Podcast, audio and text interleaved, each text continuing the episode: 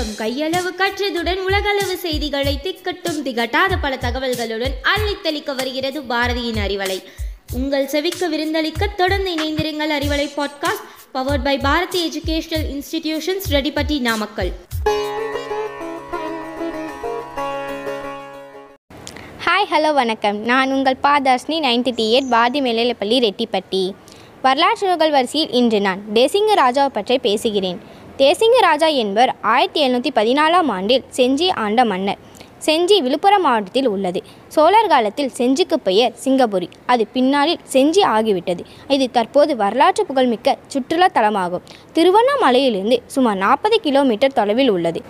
ஆயிரத்தி அறுநூற்றி எழுபத்தி ஏழு முதல் மராத்தியர் வசம் இருந்த செஞ்சி கோட்டையை அவுரங்கசீப் ஆற்காடு நவாப் ராணி மங்கம்மாள் மூவரும் இணைந்து செஞ்சியை கற் முட்கையிட்டனர் எட்டு ஆண்டுகள் நீடித்த முட்கையின் முடிவில் ஆயிரத்தி அறுநூற்றி தொண்ணூற்றி எட்டில் இக்கோட்டை முகலாயர் வசமானது.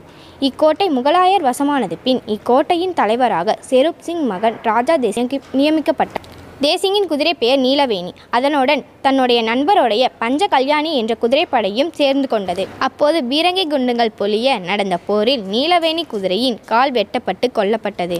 தன்னை எப்படியும் கொன்று விடுவார்கள். முதுகில் குண்டு பாய்ந்து இறந்தால் புறமுதுகு காட்டி ஓடிய மன்னன் என்று வரலாறு சொல்லும் என நினைத்து தேசிங்கு ராஜா தன் வாழை வானத்தில் இருந்து மார்பை காட்டி வீர மரணம் அடைந்தார். பதினெட்டு வயதே ஆன தேசிங்கராஜன் போரில் மரணம் அடைந்து அவரது குறுகிய காலம் ஆட்சி வீழ்ந்தது. ஆற்காடு நவாப் செஞ்சியை கைப்பற்றினார்.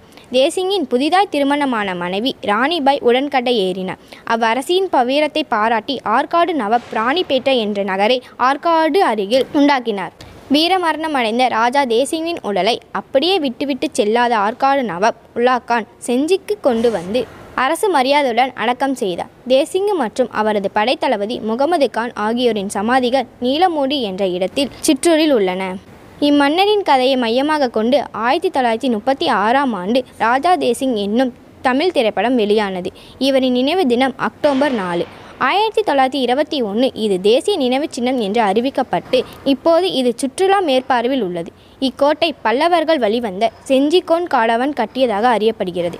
ஓகே நேயர்களே அறிவலையில் வரலாற்று நூல்கள் பற்றி பேச வாய்ப்பு கொடுத்தமைக்கு நன்றி வணக்கம்.